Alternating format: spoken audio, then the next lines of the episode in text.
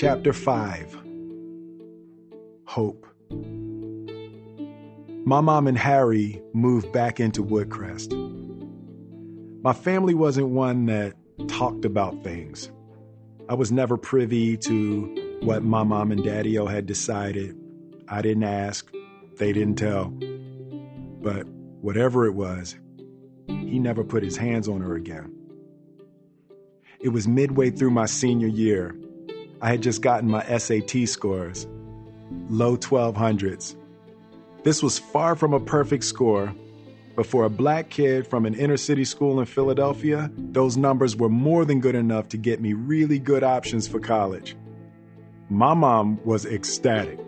She was dancing around the house, calling all her friends at Carnegie Mellon and MIT.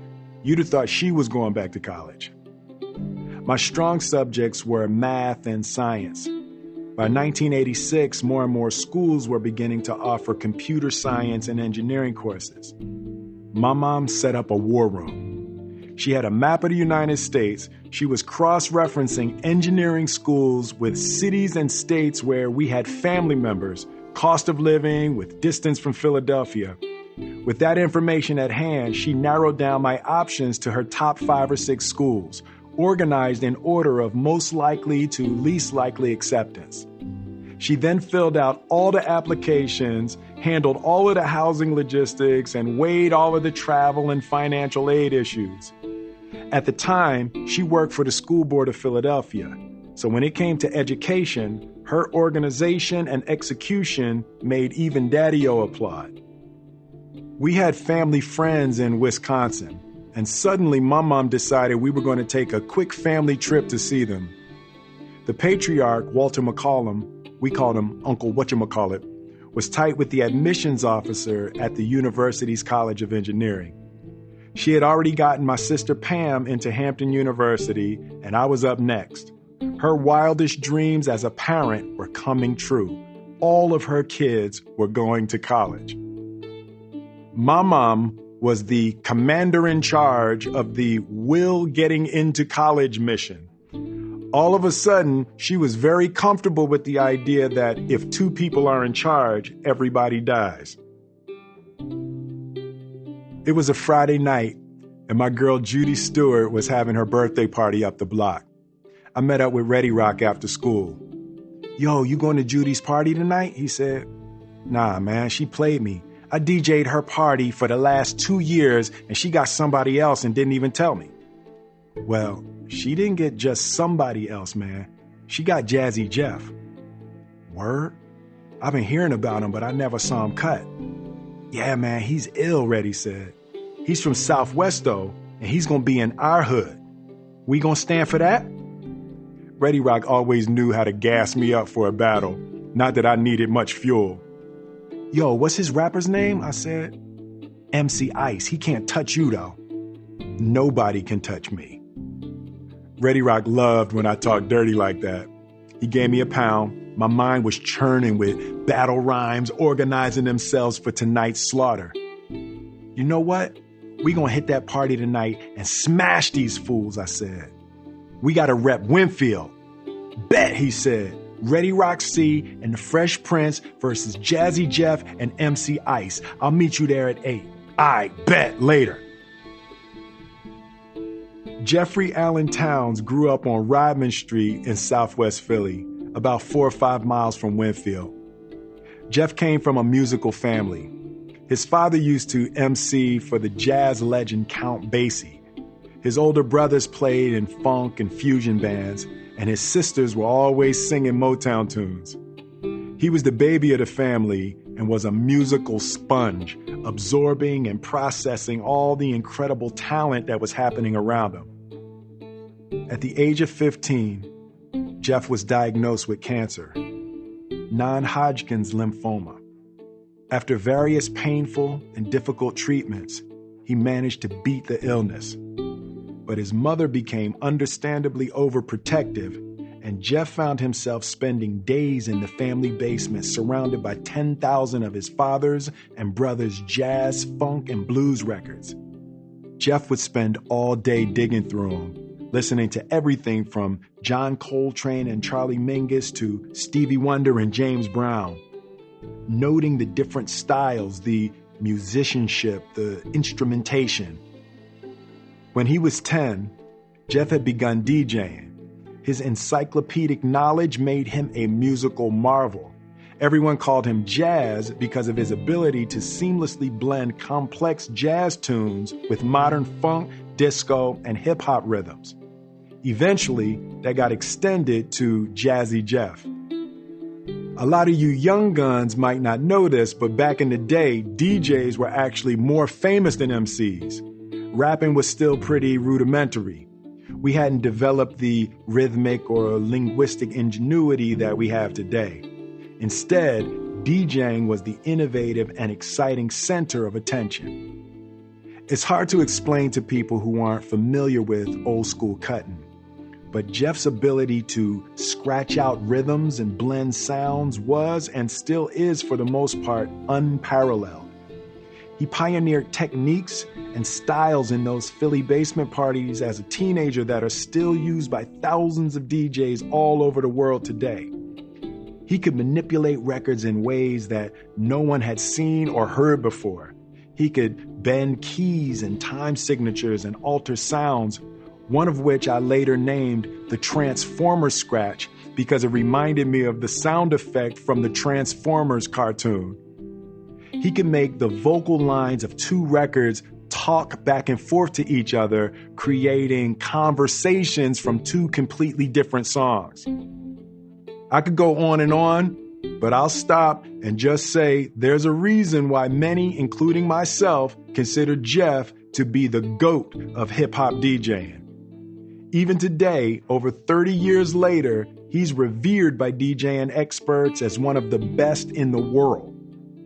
The point is, I know I'm this big famous movie guy, but back in the 80s, Jazzy Jeff was the star. It was me backing him up.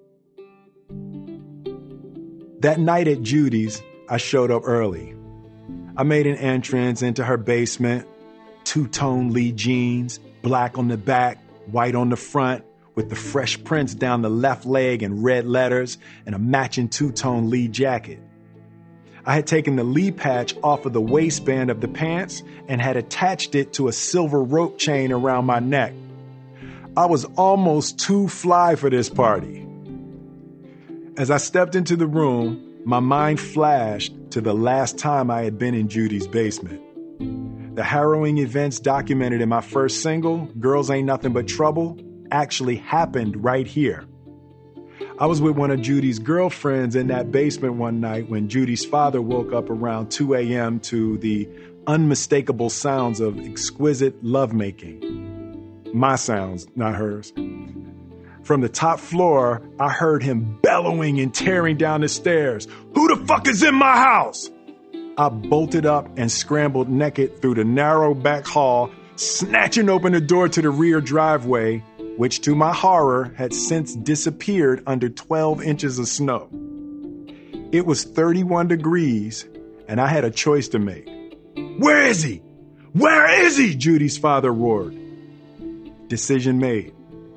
I ran a full city block, butt naked, back to my house in the snow. I was outside for over 10 minutes making snowballs trying to hit Harry's bedroom window. Finally, the window goes up and Harry looks down. I had not heard my brother laugh harder before or since. It also happens that Judy's basement was where I met Jeff for the first time. Whatever magic juju Judy had going on in her basement in the mid 80s, apparently Jeff and I owe our careers to it. Thank you, Judy. When I arrived, Jeff was still setting up. Judy introduced us. What up, man? I'm Jazz, he said. Prince, I said, pointing to my leg. I was thinking, this is Jazzy Jeff? He was wearing these big ass glasses and he didn't have his name on his clothes anywhere. How was anybody supposed to know he was Jazzy Jeff? There was a band aid around the middle scratching finger on his left hand. Apparently, he had been scratching so much that the top knuckle of his finger now had a bend in it. Everybody was raving about this dude, but I was thoroughly unimpressed. If this Joker is the best DJ in the city, I'm sad for Philly. A lot of famous DJs back in those days were flashy, doing backflips and jumping over their turntables and all of that. Jeff was quiet, skinny, soft spoken, and looked more like a science nerd than a samurai on the wheels of steel. I sat down and chilled while Jeff continued to set up. It's always good to show up early before a battle so you can clock your material. I was plotting all the punchlines I was going to kick about his glasses and his band aid, but I was really going to be battling Ice. A few minutes go by and I say, Yo, Jazz, where's Ice? Jeff didn't even look up. I could tell this was a sore subject. Good question. I called him like five times. He never hit me back. Back then, there were no cell phones. You couldn't get in touch with people like today. Judy's guests were arriving now, but there was no sign of Ready Rock. The party was starting. I could see that Judy was getting nervous, and I could sense that Jeff wasn't feeling too great either. My pleaser kicked in full steam. Hey, I'll rock with you till Ice gets here if you want, I said. Jeff, relieved, said, Aw, oh, that would be dope. Thanks, I hate having to talk on the mic. I got you, I said. There's nothing I enjoy more than talking on the mic. We both laughed. Judy squealed and clapped her hands. There are rare moments as an artist that you cannot quantify or measure. As much as you try, you can rarely reproduce them and it's near impossible to describe them. But every artist knows what I'm talking about. Those moments of divine inspiration where creativity flows out of you so brilliantly and effortlessly that somehow you're better than you've ever been before. That night with Jeff was the first time I ever tasted it. The place that athletes call the zone it felt like we already existed as a group and we just had to catch up to ourselves. Natural, comfortable, home. Jeff could sense my rhyme style. He always knew when my jokes were coming, when to drop the track out so people could clearly hear the punchline, and I could tell by which hand he was using what type of scratch was coming. He preferred different scratches with his left hand than with his right. Sensing this, I could draw the audience's attention to which scratch was coming by which hand he was transitioning to. He was choosing the tracks and adjusting the tempos based on what he felt best accentuated the narrative structure and flow of my rhymes. And just as the music crescendoed, I'd throw down a dagger of a line and Jeff would drop the beat into the funkiest, hottest party rocking shit these Philly kids had ever seen in their lives. That night was crazy. When the party was over, me and Jeff stood out in the driveway, catching our breath and cooling off. We were still hyped. Yo, that truck turner echo thing you did was blaze, I said. Your flow sits perfect locked into that chic bass line, Jeff responded. Next time we'll use bounce, rock, skate, roll, and then transition into chic. Word, word. Ideas poured out of us like a fire hose, creativity ricocheting back and forth between us. Everything he said set off three ideas in my mind, and my responses had him holding his head and walking around in circles. We never really talked about it, never really made it official, but that wild November night in Judy Stewart's basement, he became my DJ and I became his rapper. From then on, we were DJ Jazzy Jeff and the Fresh Prince, just two kids from West Philly, partners, friends, brothers. And we still are today. Over the next couple of months, me and Jeff dug in hard. We practiced every day, performed every weekend. He lived in his mother's basement. It was his sanctuary, his magic workshop. When you entered, it felt like you were getting a sneak peek behind the curtain of the wizard. Jeff was the first friend I'd ever had who, plain and simple, outworked me. I think it would be a misrepresentation to say that he practiced a lot.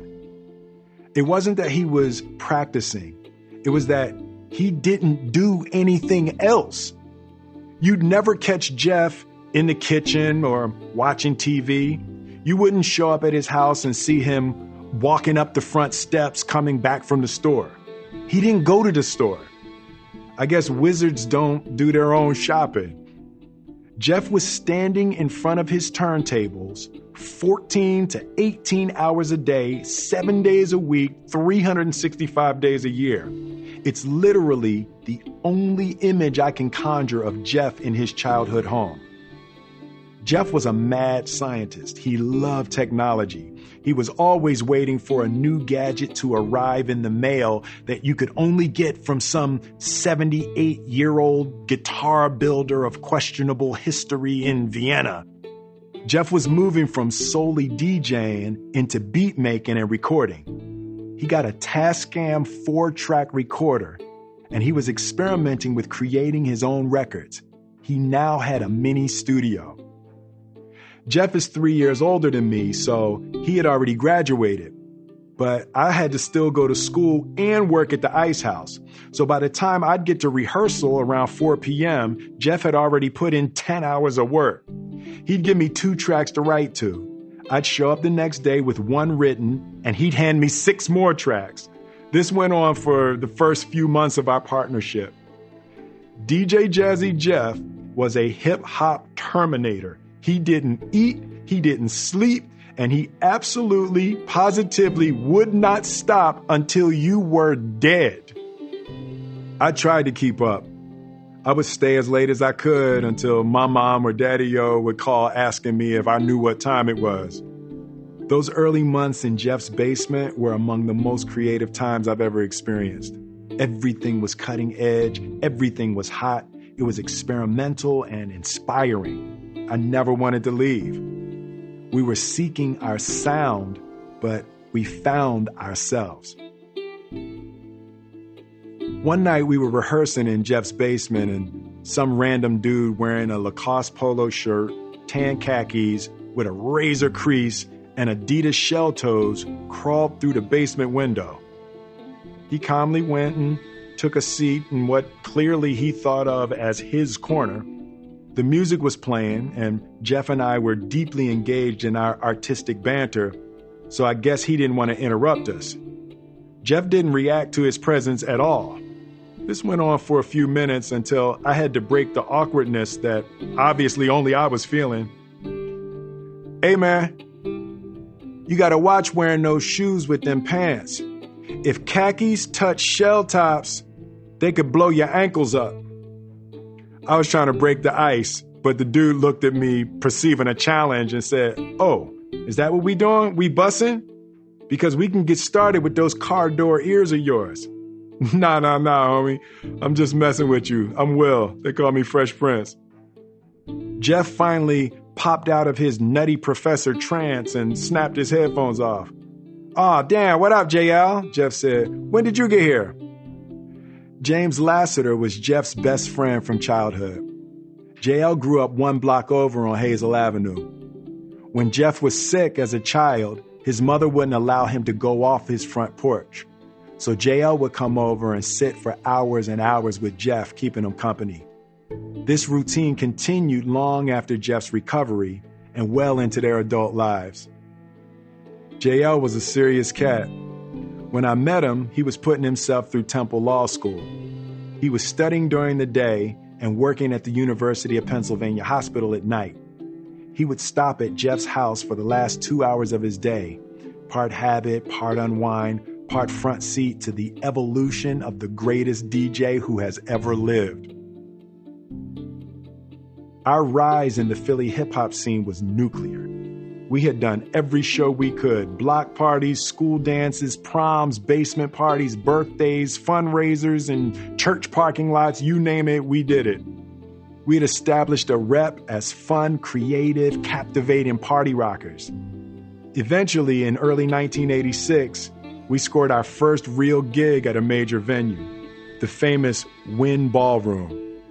Wynne was short for Wynnefield, my hood, my people, with my new DJ, and we smashed it. We were the hottest hip hop duo in these Philly streets. But our big break came in 1986 when Jeff was invited to compete in the new music seminar Battle for World Supremacy. The Battle for World Supremacy was an old school DJ and MC battle competition held annually in New York City.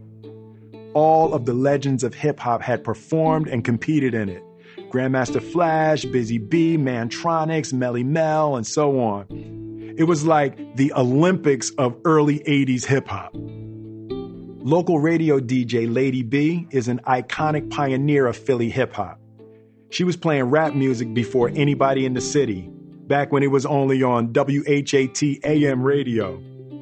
She called Dave Funkenklein, who was one of the event coordinators, and told him that she had a DJ in Philly who was changing the game. Lady B pressed Funkenklein to put Jeff in the competition. Even though it was just two hours away by car, the drive felt like a pilgrimage. New York City was the mecca of hip hop. I had never been to New York. To me, the idea that music could be my passport to new worlds excited and inspired me. Here I was, right now, walking through New York City, headed to the coolest event on the planet, and all because of rap music. The battle was being held in the Grand Ballroom at the Marriott Marquis in Times Square. We rolled up 10 deep, full swag, red Phillies caps filled the room. We weren't intimidated and in awe, but you couldn't tell it from the noise we were making. Philly was now officially in the building. Jeff approached the sign in table. I was standing behind him, arms crossed, chin high, b boy stance on swole. Melle Mel walks by to my left, entering the ballroom. My b-boy stance got just a little less swole. And then Grandmaster Flash entered right behind him. For comfort, I put my arms by my side. And then I heard a sound over my shoulder. That outburst you hear when old friends haven't seen each other for a while. I vaguely recognized one of the voices where do I know that voice from? And then it hit me. I had never seen him in person before, but I knew it was him. He wasn't rocking a b-boy stance, no flashy clothes, no entourage, but the crowd still parted when he walked through. The undisputed favorite for the MC competition, Grandmaster Caz. As he passed, it took everything I had not to squeal, I love you, Caz! Fortunately, he passed quickly and I didn't play myself. But I'm not sure how much longer I could have held out. Jeff finished signing in. I put my hands in my pockets and went quietly to find a seat. There were two sections of the battle for world supremacy the MC competition and the DJ competition eight competitors in each, three elimination rounds, last man standing wins. The battle was set up so that each competitor had three 30 second slots in each round to do their thing. They would go back and forth with their routines, and at the end, the judges would score them, partially based on their techniques and overall performance, but also on the reaction of the crowd. The MCs were up first, and it wasn't even a fair fight. Round after round, rapper after rapper fell to the wit and charisma of my idol. Grandmaster Caz was crowned the world supreme MC, and I could hold out no longer. I love you, Caz! The DJs were up next. Back in the day, this was the battle people really came to see. As the newcomer in the first round, Jeff was paired against DJ Cheese, the previous year's champion. Most DJs had worked out two or four routines and repeated them throughout the competition. But Jeff had spent the previous week preparing nine separate 30 second routines. He realized that if there were three rounds, each round having three slots, that he would be able to go through the whole tournament without ever repeating a single routine. But he took it even further. Each routine was timed perfectly to end in 30 seconds. So, whereas other DJs were looking sloppy, getting cut off by the buzzer, or they had a 20 second intro and never really got their routine started, Jeff's perfectly timed routines had punchlines right at 29 seconds. The effect was that Jeff's buzzer became a signal to the crowd to erupt. The first round is set to begin. Jeff walks across the stage, maybe a little overeager, just a bit too happy to be there, and extends a hand of greeting to DJ Cheese. Cheese looks Jeff up and down and flags him, refused to shake his hand. As Jeff returns to his DJ setup, his cheerful demeanor is gone, and his eyes have turned icy. If Cheese would have known what was coming, he would have just shaken Jeff's hand, or better yet, tried to break it off. Cheese was up first. He came out strong. But Jeff fired back with one of Philly's favorites, a tricky rhythm scratch. People were looking at one another and murmuring, not quite sure what they had just seen. DJ Cheese is eyeballing Jeff, sensing that this is just the beginning. Nobody had ever seen cutting like this. The crowd was inching up onto the edges of their seats. DJ Cheese unleashed his second routine and once again nailed it. The crowd cheers. Big scores from all the judges. Then the audience settles down to see what other artillery the Philly kid has brought with him and with no announcement and no fanfare, Jeff introduces the world to his Transformer scratch. In 1986, that was the illest thing anybody had ever heard. And that was just the first 10 seconds. He finishes the routine slicing Pump Me Up by Grandmaster Flash and the Furious Five. There's a verse at the end of that song that goes, I'm the bow legged brother, there'll never be another. I bought a mansion for my mother. Jeff did a breakdown, cutting the last line into syllables. And I bought a mansion for my. And then he held it, letting the clock run out. And at 29 seconds, right before the buzzer, he released the last word Mother. The buzzer sounded and the crowd lost it. The judges were jumping up out of their seats and walking around with their hands on their heads. Jeff's scratches were so clean, sharp, and calculated that people realized they were witnessing the evolution of the art form. DJ Jazzy Jeff was now serving notice that the road to world supremacy rolled through Philly. Jeff was flawless that night and when it was all said and done, the 1986 World Supreme DJ was a kid who spent most of his life in a basement in Southwest Philly. My DJ, DJ Jazzy Jeff. Afterward, we all piled into our single room at the Marriott Marquis. We knew something big had just happened. Eric B. and Rakim even came to the room to personally congratulate Jeff. We weren't quite sure where this was all going, but we had the sense that some important fuse had just been lit. We stayed up all night, laughing and dreaming, plotting and planning. That night was the first night I realized that the possibilities hip hop presented me far outstretched anything I had dared to hope for.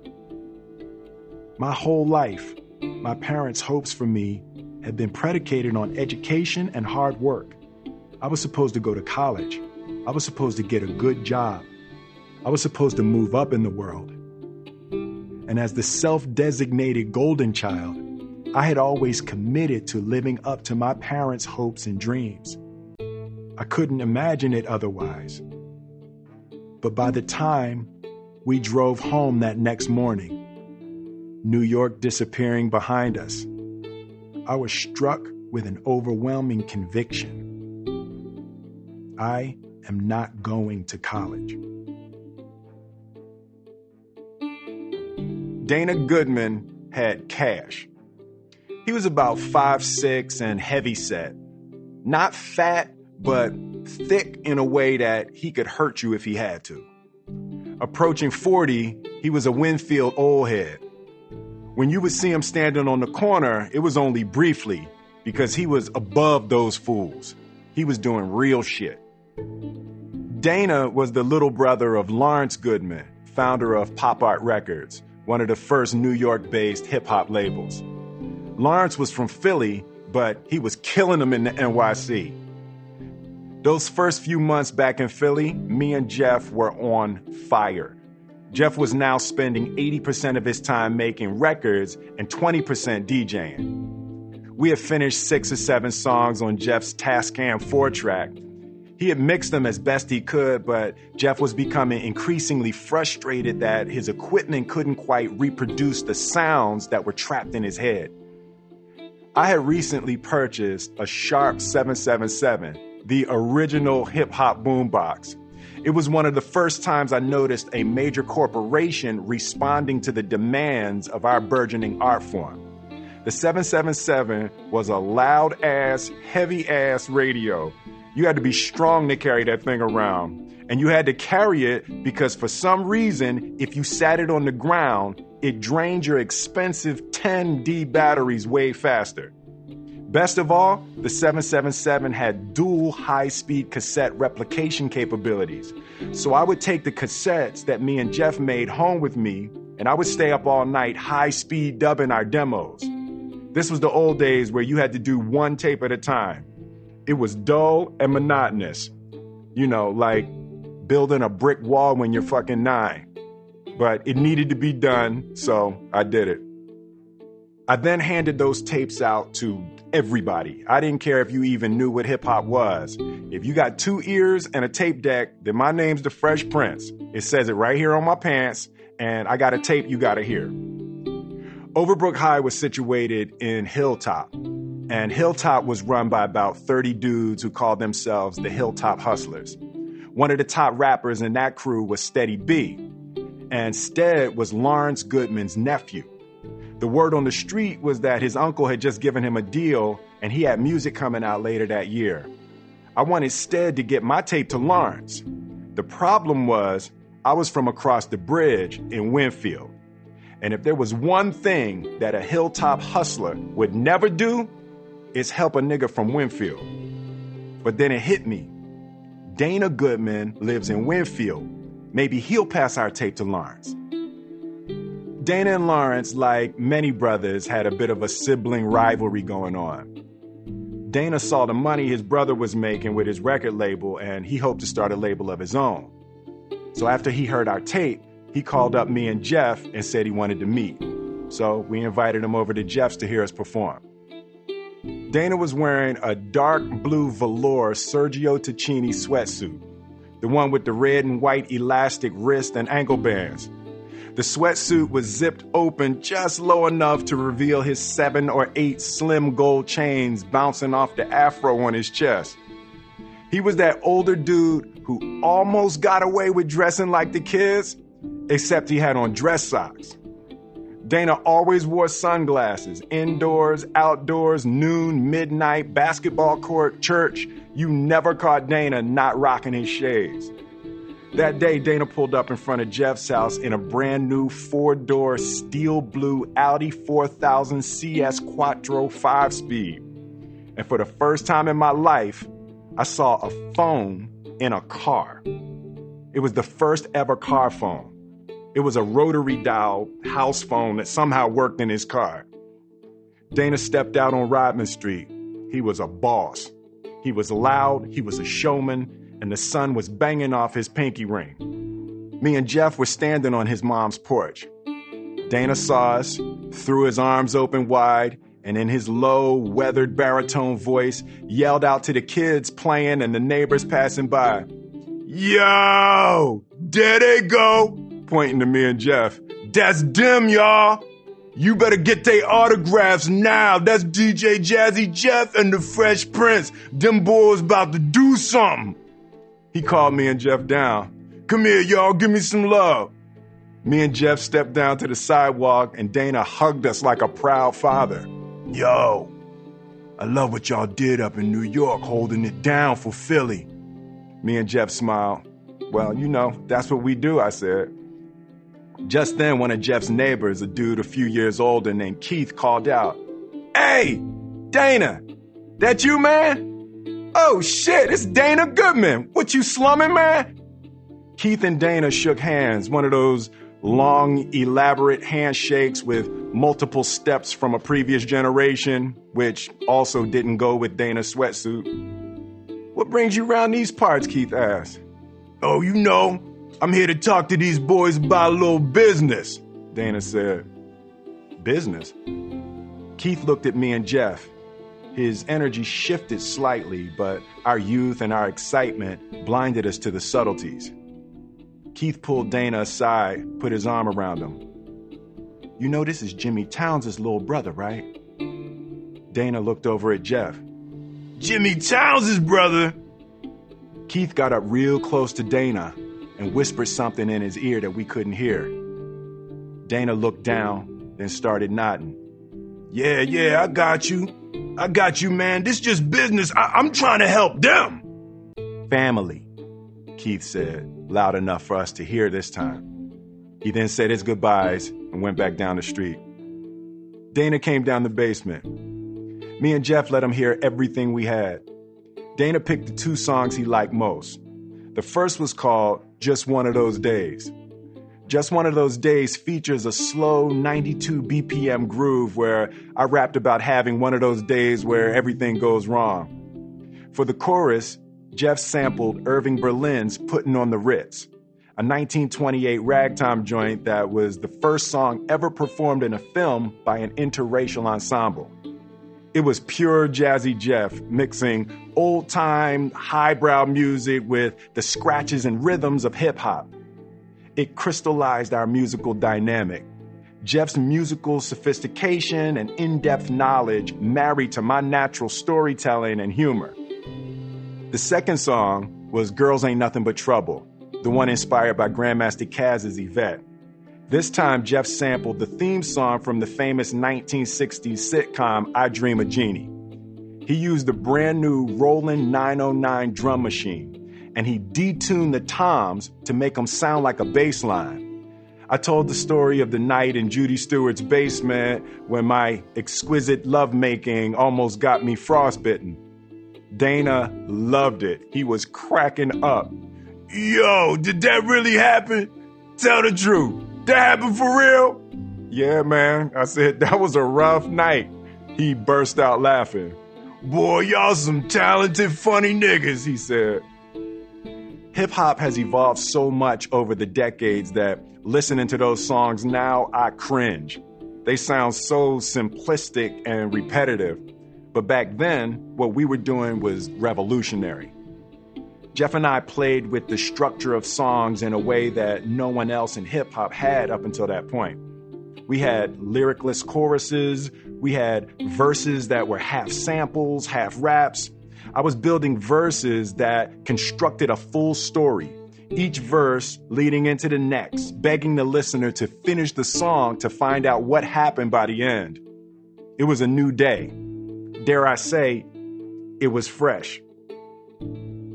Dana was bobbing his head to the beat, clapping his hands, stomping, and then finally playing as if he couldn't take it anymore. He said, That's enough! That's enough! Turn it off! Jeff hit the stop button on the four track. If we had been in a cartoon, Dana would have had spinning dollar signs in his eyes. But in real life, he thumbed the gold chains on his chest and said, Oh man, what y'all say we make a record?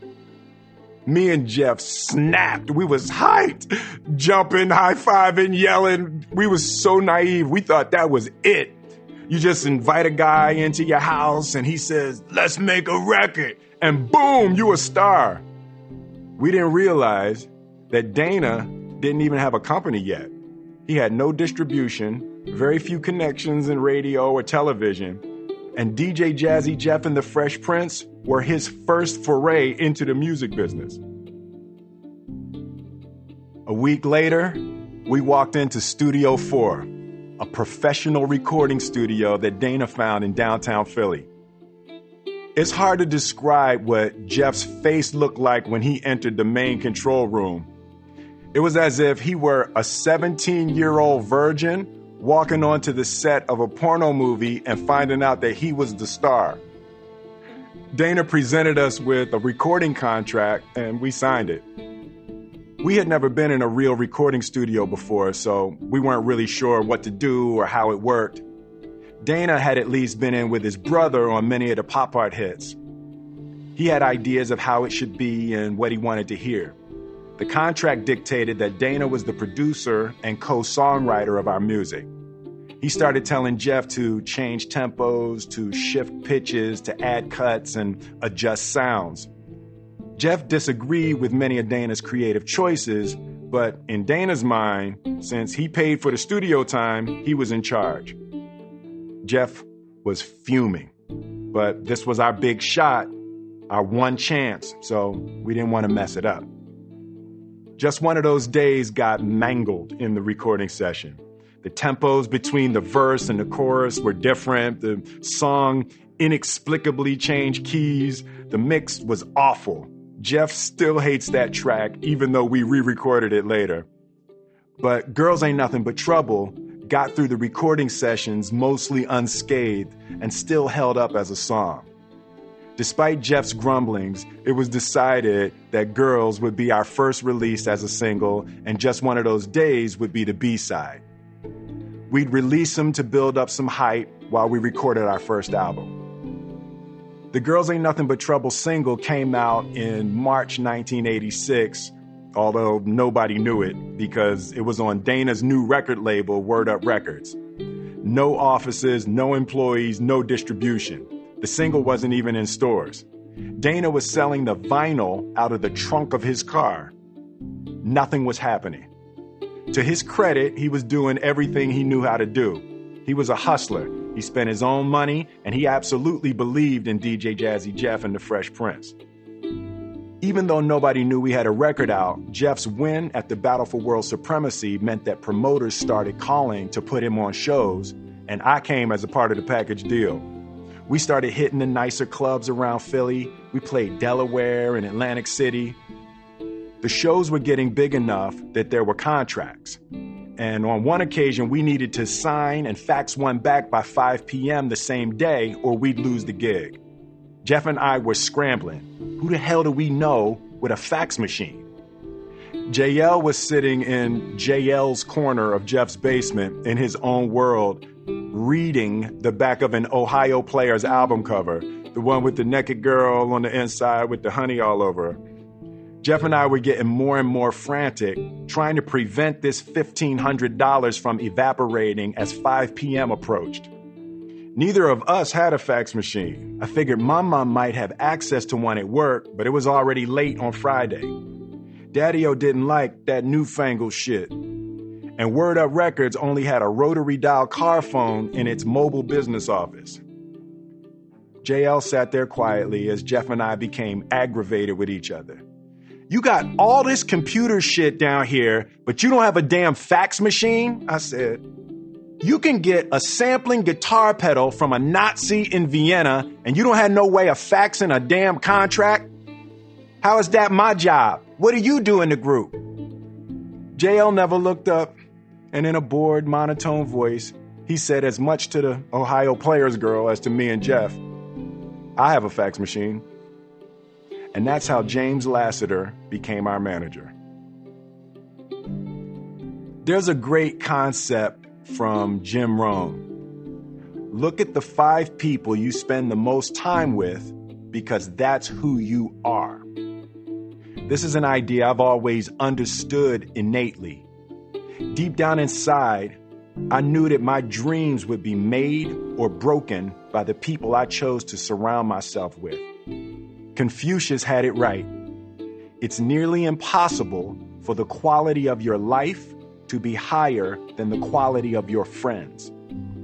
And by the grace of God, there has never been a single moment in my life when I've looked to my left or to my right and not seen an extraordinary friend, someone who believed in me and was down for whatever. JL was in his final year of law school and while it may have been a casual act of convenience for Jeff and me to hire him as our manager, we quickly realized that JL was not a casual kind of guy. He started making contact with all of the venues and concert promoters and began requesting documentation and financial information about record sales and studio costs from Dana. And when he wasn't satisfied with the responses, he hired a New York City attorney to oversee all of our business dealings. JL was one of those guys who didn't care about fame or money. He wasn't flashy, and he didn't want fancy clothes or sparkly jewels. He prided himself simply on defending the people he loved. JL read the recording contract we had signed with Dana. He had highlighted and circled and X'd out clauses, which didn't really matter because we had already signed it. Perched in JL's corner with a perplexed look on his face, he asked, Did you two read this contract? Jeff and I kind of glanced at each other. I didn't read it. Did you? I said. Jeff shook his head and then to JL said, Nah, what does it say? That was not the answer JL was hoping for. It says y'all are stupid. Dana was always upbeat, telling us how hard he was working and how much money he was spending to promote the record. Jeff had heard it a couple times on WHAT around midnight, and a few friends and family members had caught it, but it was getting spotty airplay at best. You gotta bribe radio stations, you gotta wine and dine people. You know it's competitive. They be trying to join me up. They playing it though, y'all just not catching it. Just give me some time, y'all gonna be huge. Since I had secretly decided that I wasn't going to college, I stopped doing my homework, I didn't study for tests, and I didn't even show up for a lot of my classes. As far as Daddio was concerned, if I was disciplined at the ice house, performed my tasks impeccably, and wasn't getting myself arrested or killed, he was cool. But my mom was friends with all my teachers at Overbrook, and she snapped. My mom's supermost parenting mission was for me and for all of her children to go to college. For her, college was everything. It was what she had picked up and moved to Philly for. It was why she tolerated Daddy O's drinking and violence. It was a big part of why she moved back to Woodcrest. To her, a college education was the fundamental bedrock of a successful life, and without it, I was doomed. Hope sustains life. Hope is the elixir of survival during our darkest times. The ability to envision and imagine a brighter day gives meaning to our suffering and renders it bearable. When we lose hope, we lose our central source of strength and resilience. My mother's hopes for her kids has sustained her through the darkest years of her marriage. But now I had developed hopes of my own. I had hip hop hopes. I had hopes for albums and being on stage in front of 50,000 people shouting ho when I told them to. These hopes were now empowering and sustaining me. I would have died if I had to give them up. I couldn't.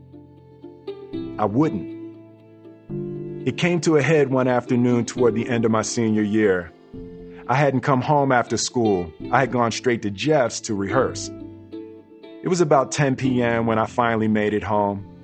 I could feel my mom before I even put my key in the front door. Sure enough, my mom was in the kitchen waiting for me. Hey, mom, I said, mock joyfully. Are you having a problem? She said evenly. Nah, I'm good, mom. No, apparently you're having a big problem. Or at least you're about to. What, Mom? What happened? I just talked to Mrs. Stubbs. After four years, you've forgotten where your classrooms are? Nah, Mom, I'm just doing a lot of stuff. What are you doing that's more important than getting into college? You know, these schools are going to look at your final senior grades. We have come too far for you to throw your life away now. What is your problem? My mom's voice and her posture denoted anger, but I saw something else beneath that. She was terrified. My heart melted. Mom, I've been working with Jeff for almost a year. People say he is the best DJ in the world. Rap is blowing up. It's on the radio, it's on MTV and Run DMC. They went to Japan. I'm telling you, mom, we are making songs that are as good as what anybody else is doing. Every time we perform, people go crazy. We found a record producer who's putting up money. We have a manager. Nobody in Philly can rap as good as me. Everybody says we're going to be stars. I just need some time to make it happen. No, you can't be a rapper, she said bluntly. What? Why not? Because I don't know what that is. You listen to me right now. You will not cut another class. You will not miss another test. You will complete every single piece of homework that is assigned to you. You are going to college in the fall, period. Mom, look, just listen to the music. I've been hearing you hippity hop around here your whole life. That is a hobby. That is not a career. Good night. She stood up from the kitchen table, turned to walk away and I stopped her with probably the worst thing I've ever said to my mother Mom, I'm not going to college. I was here on the backs of generations who had struggled through hardship and sacrifice. The blessed recipient in a long lineage of striving African Americans to have a stable, educated, middle class life in America. My mom and daddy-o's generation grew up in the throes of segregation and immense poverty. Gigi's family had escaped the Jim Crow South. My mother had fought through decades of school district bureaucracies, financial uncertainty, and daddy-o's bullshit to get me to this point. And she was going to be damned if I didn't go to college because of some music I was doing at basement parties with homeboys named Jazz and Ready Rock. Our hopes had finally collided. And these hopes were inherently incompatible with each other. One had to give way. One of us was going to have our heart broken. The thing I've learned over the years about advice is that no one can accurately predict the future, but we all think we can. So, advice at its best is one person's limited perspective of the infinite possibilities before you. People's advice is based on their fears, their experiences, their prejudices. And at the end of the day, their advice is just that it's theirs, not yours.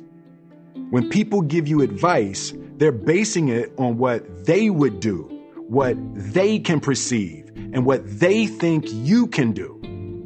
But the bottom line is while yes, it is true that we're all subject to a series of universal laws, patterns, tides, and currents, all of which are somewhat predictable. You are the first time you've ever happened. You and now are a unique occurrence of which you are the most reliable measure of all the possibilities. I've always loved the scene in The Pursuit of Happiness on the basketball court, in which Jaden's character shoots the ball and yells, I'm going pro. My character, Chris Gardner, discourages him from pursuing basketball, but catches himself.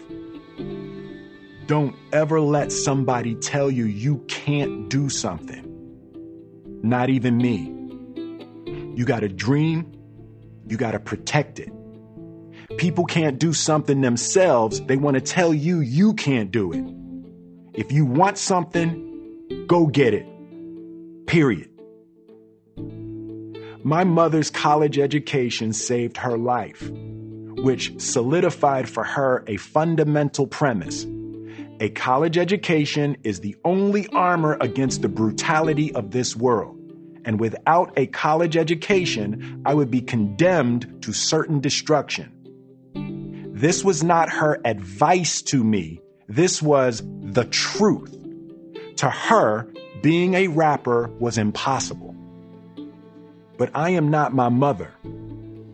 Just as her education saved and defended her from the hardships of her early life, performance and hip hop had saved me from mine. It's clearer when I look back now. While we were gridlocked and colliding and arguing, the reality was both things were true. One was true for her, and the other was true for me.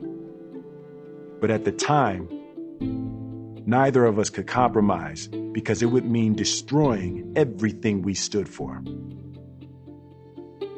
Daddy O was caught in the middle. My mom was demanding that he make me go to college, and I was begging him to please understand what I was saying. It was clear that he was going to have the final word. Daddy O was going to be the judge, the jury, and the executioner of the hopes and dreams of either his wife or his son. Daddy deliberated for about a week. He would take me for a drive, my mom for a walk. He'd ask questions and listen to us talk. In the meantime, Woodcrest was as cold as the ice house. My mother and I were cordial. We kept it on high and by. And then one evening, Daddy O called us both into the kitchen. My mother and I sat at the table, and Daddy O leaned against the stove. Daddy O had been here before, except last time he was sitting in my seat when he was being told by his parents what he could and couldn't do. When he had so loved his camera, but he'd been told that it was just a hobby, not a career. At his heart, Daddy O was an artist who had been robbed of his dreams and his passions because they were unrealistic and impractical.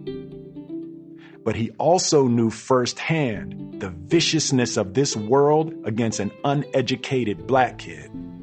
Everything Daddy O ever did, somebody had told him he couldn't do it.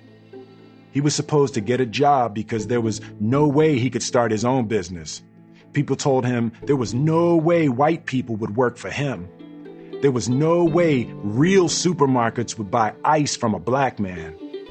He lived against a ferocious headwind of doubt and discouragement, but he did it all anyway. So here's what we're going to do, Daddy O said. You got one year.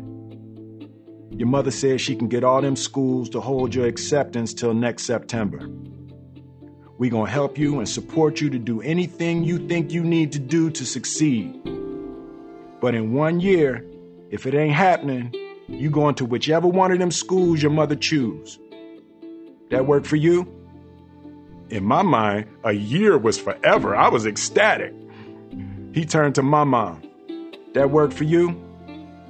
My mom clearly didn't love it, but this was a compromise that kept her dreams alive. She only said one word Yup. And with that, Daddy O went back to work. My experiences with my father are a mixed bag to say the least. But that night, in the kitchen at 5943 Woodcrest Avenue, he displayed the most exquisite leadership I had ever seen. That was how a father was supposed to be. A few weeks later, my mother called the dean at the University of Wisconsin, a school where my application had been accepted. She told the dean everything. It's terrible, she said. My son wants to take a gap year. He's doing something called rapping. He's got a manager, and some company is paying him to record an album. It all sounds suspect to me, but we were wondering if you could hold his place until September 87. The dean listened patiently I think that's incredible, Mrs. Smith. What? My mom said. For a young man his age, he would never get that kind of life experience here. He should absolutely do it. My mother was floored. And certainly we'll hold a spot for him. If his album doesn't work out, he can attend next year. That's no problem. A few weeks later, in early May, about a month before my graduation, I was bagging ice at ACRAC. And in case you were wondering, bagging ice is just as dull and monotonous as it sounds. And you always hurt your back. The aluminum scoop held about four pounds of ice. Two and a half scoops into a 10 pound bag. which you would then spin to twist the top and then drop it into the tie machine, then toss the bag into the shopping cart. If you stack them correctly, you could get about 24 bags into one shopping cart. Then you roll the cart into the walk in freezer. You take the bags out one at a time and stack them. In a four hour session, one person could do 200 to 250 bags. It's repetitive, and you just kind of zone out for a few hours while you do it. I always like to do it at night because that's when Power 99 played hip hop. I'd listen to the Power 9 at 9 countdown, getting lost in my own world and staying up on the new hip hop joints. I would rap along, memorizing my favorite songs and shovel on beat, inventing my own rhymes. But that night, I was quiet. For the first time, I understood the old saying be careful what you wish for because you just might get it. I had held my ground against my parents, and they gave in. But now I had to prove it. Hey, it's your girl, Lady B. Coming in at number five, it's Kool D's brand new track, Go See the Doctor. I was walking down the street, rocking my beat. I'm as good as Kool Moe Dee, I thought, trying to psych myself up. But my mom had gotten into my head. What if she's right? What if a rapper isn't really a thing? And only one year? Is that enough? This last year just blazed by. Maybe I should go to college. I did do all this with Jeff while I went to high school. Maybe I could go to college and still do music. Scoop, bag, scoop, bag, scoop, bag. I'm not trying to be living at home. I need my own spot, my own money, my own car. Number four, the Beastie Boys are back with Hold It Now, Hit It. Damn right about now. And now I chill, will, ill, when I stop, chill, when I fill my pocket with an out of dollar bill. Scoop, bag, scoop, bag. Man, I'm definitely as good as the Beastie Boys. Except they're on the radio and I'm bagging ice. Maybe bagging ice is my destiny. But man, if I'm stuck here with Daddy O in 10 years, I'ma sever my own head with the dull end of this ice scoop. I mean, Run DMC and the Beastie Boys had to have their own versions of bagging ice, right? Or maybe they were flukes, like one in a million. Number three, But I'm one in a million. Jeff's one in a million. My mom is not my target audience. How she think she gonna tell if a rapper is good or not? She judging stuff she don't even understand. And what about Melanie? You cannot keep a girlfriend if you running off to some college somewhere. She'll be tossed up with some other joker in two weeks. Scoop, bag, scoop, bag. And we're back with number two. It's your girl's old favorite, that's right, my boys Run DMC and My Adidas. This was my jam. It snapped me out of my funk. I was back to shoveling on beat and, and rapping along. My shoveling picked up pace completely involuntarily. That's the power of hip hop, I thought. My Adidas touched sand up a foreign land. With mic in hand, I cold took command. But my reverie was short lived. I couldn't get my mind off my mom. I'd failed to protect her from Daddy O. I wasn't brave enough to go with her when she left. And now, the hope she had for me, the dreams that had sustained her through all her pain and trouble, I was spitting in the face of that. I couldn't shake the sense that I was failing her again. My Adidas finished playing and Power 99 went to a commercial break. I realized I had missed the end of the song. Damn, I thought. Not even my Adidas could pull me out of this one. I rolled the final cart into the freezer. I was done for the night. I counted the bags while commercials blared. New mattress sales. Everything must go. Maybe I could sell mattresses, I thought. That shit can't be hard. I could do hip hop mattress raps. get a good night rest, good sleep routines, got twins and fools, got kings and queens. I threw the shovel on the side, closed the machines up. And we're back tonight with a newcomer to the countdown. Shutting off the lights, I realized I couldn't find my keys. I'd lost my keys a few times before, and Daddy O had had to come pick me up. I was dreading the thought of having to call him to come and get me. Here I am demanding my independence, about to have to call my daddy to pick me up because I can't find my damn keys. The phones have been off the hook all day from y'all wanting to hear these guys. So get ready for our hometown boys, Philly's very own DJ Jazzy Jeff and the Fresh Prince. This is Girls Ain't Nothing But Trouble. I totally froze. The world ain't nothing but trouble. So next time a girl My mouth was hanging open. rhymes get the hell away. Just last week, My heart was pounding. I wanted to scream. I wanted to jump, but at the same time, I didn't want to do anything to bump into the universe and knock my record off the radio. That was me on the radio. Me, my rhymes, my voice. I wanted to call people, but I didn't want to miss it. I ran outside. I wanted to grab somebody to tell somebody, that's me, y'all. That's me on the radio. But it was 10 o'clock and nobody was out there. I started giggling, a knee jerk reaction that I still have to this day when I find myself in extreme emotional circumstances. I could not stop laughing. It was a joyous, blissful laughter, the pure joy of a child waking up on Christmas morning, the joy of discovery, of renewed hope, of a new life, the joy of being right about me.